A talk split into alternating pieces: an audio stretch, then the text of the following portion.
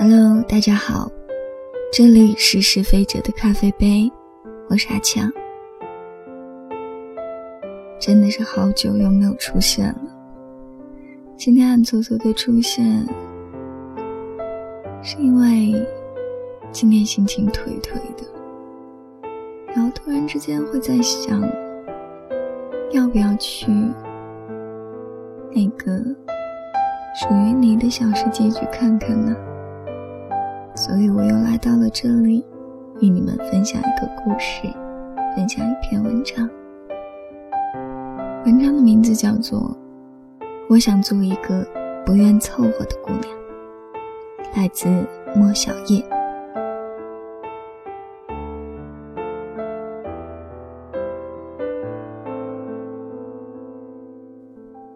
前几天我搬回了以前的房子。当我拎着大包小包、气喘吁吁地打开衣柜门时，却发现里面满满当当地堆满了曾经的物品，大部分是我从前的衣服，还有各式各样的包包、化妆品和乱七八糟的小零碎。于是，我只能拖着疲惫的身体，把行李箱放在一边，先去整理以前的东西。我发现，许多东西都早已被我遗忘。如果不是此时此刻重新见到，我压根儿就不会想起还有他们的存在。一边收拾，我一边开始努力回忆，这件衣服是大减价时买的，当时觉得很划算，可是买回来后压根儿就没有机会穿。这支唇膏原本是去专柜买盒粉底，可是营业员非要推荐给我。用了几次，才发现根本不适合我的肤色。这个包包，当初逛街看见觉得喜欢，心里就不断长草，想要买之而后快。可是无奈我的包包太多，根本就没被我宠幸过几次。自责之余，我也悲哀地发现，那些曾经觉得好看的衣服，竟然全都装饰着和我职业不相称的蕾丝边。蝴蝶结，许多护肤品才开封便被闲置一边，现在早已经过了保质期。就连那些被我视作后宫佳丽的包包们，现在大部分也已经不适合我的搭配风格，再也背不出去了。没办法，我只能把所有不需要的东西全都打包，或者送人，或者丢掉。看着原本三个大柜子里满满当当的东西，现在只剩下半个柜子。我顿感神清气爽，长长舒了一口气。原来人的心境随着时间的流逝是会改变的，曾经的非常喜欢、心心念念，到现在却变成了时过境迁、沧海桑田。我们停不下来的购物欲，究竟是真的需要，还是只为了追求一种满足感呢？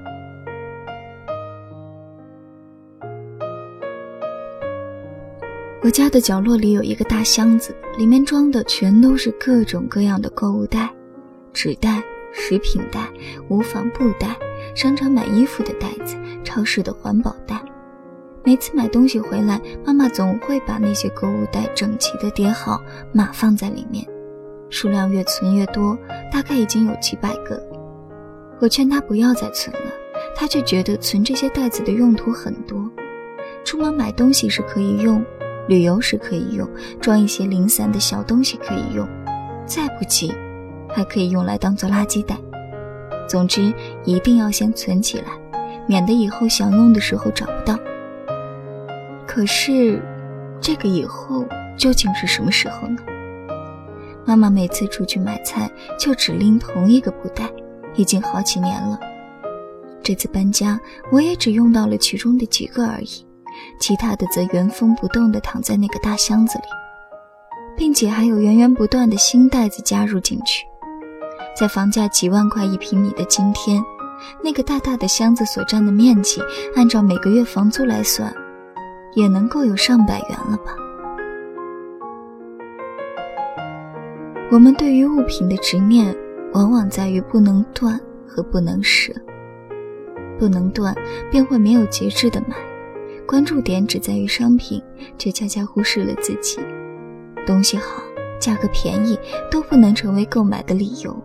相反，如果自己真的需要，用起来真的舒服，哪怕贵一点，又有什么关系呢？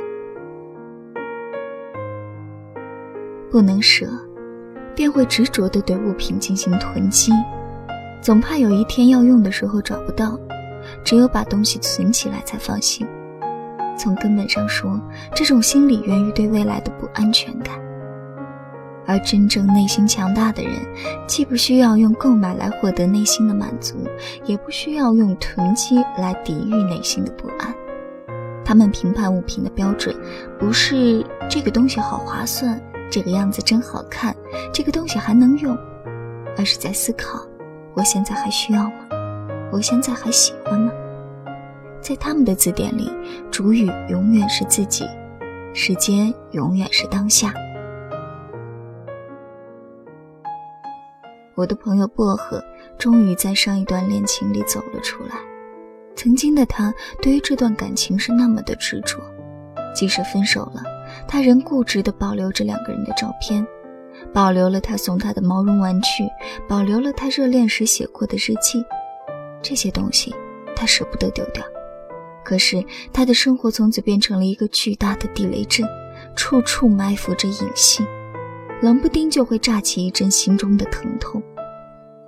终于在那个下午，又一次独自哭过以后，他看着凌乱的房间和镜子里憔悴的自己，再也不愿意这样自暴自弃。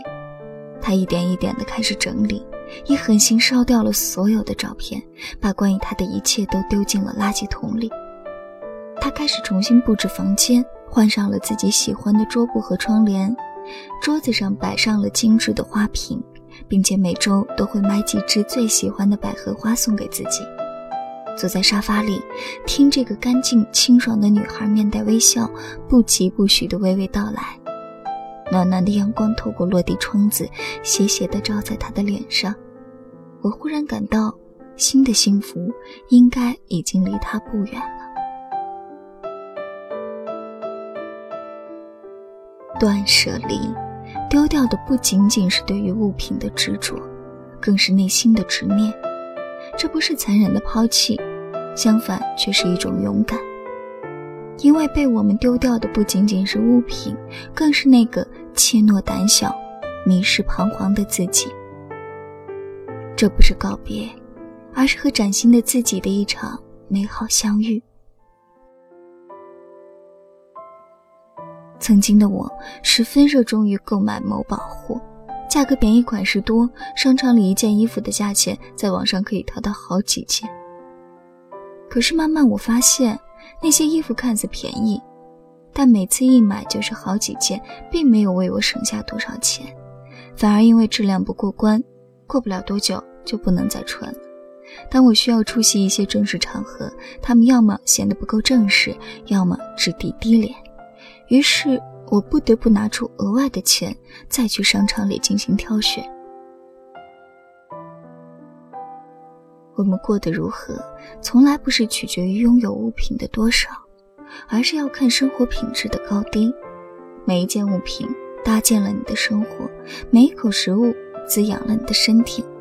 它们精致，你就精致；它们不是外物，它们都是你。如果连自己都能随随便便的凑合着用一件东西，那么别人也会用随随便便的态度来对待你。勇敢的断舍离，整理物品，顺便梳理一下自己内心，丢掉那些可有可无，留下最值得的人与物。经过挑选之后留下的一切，才更加值得去珍惜。择一城终老，遇一人白首。凡是最好的东西，都不需要太多。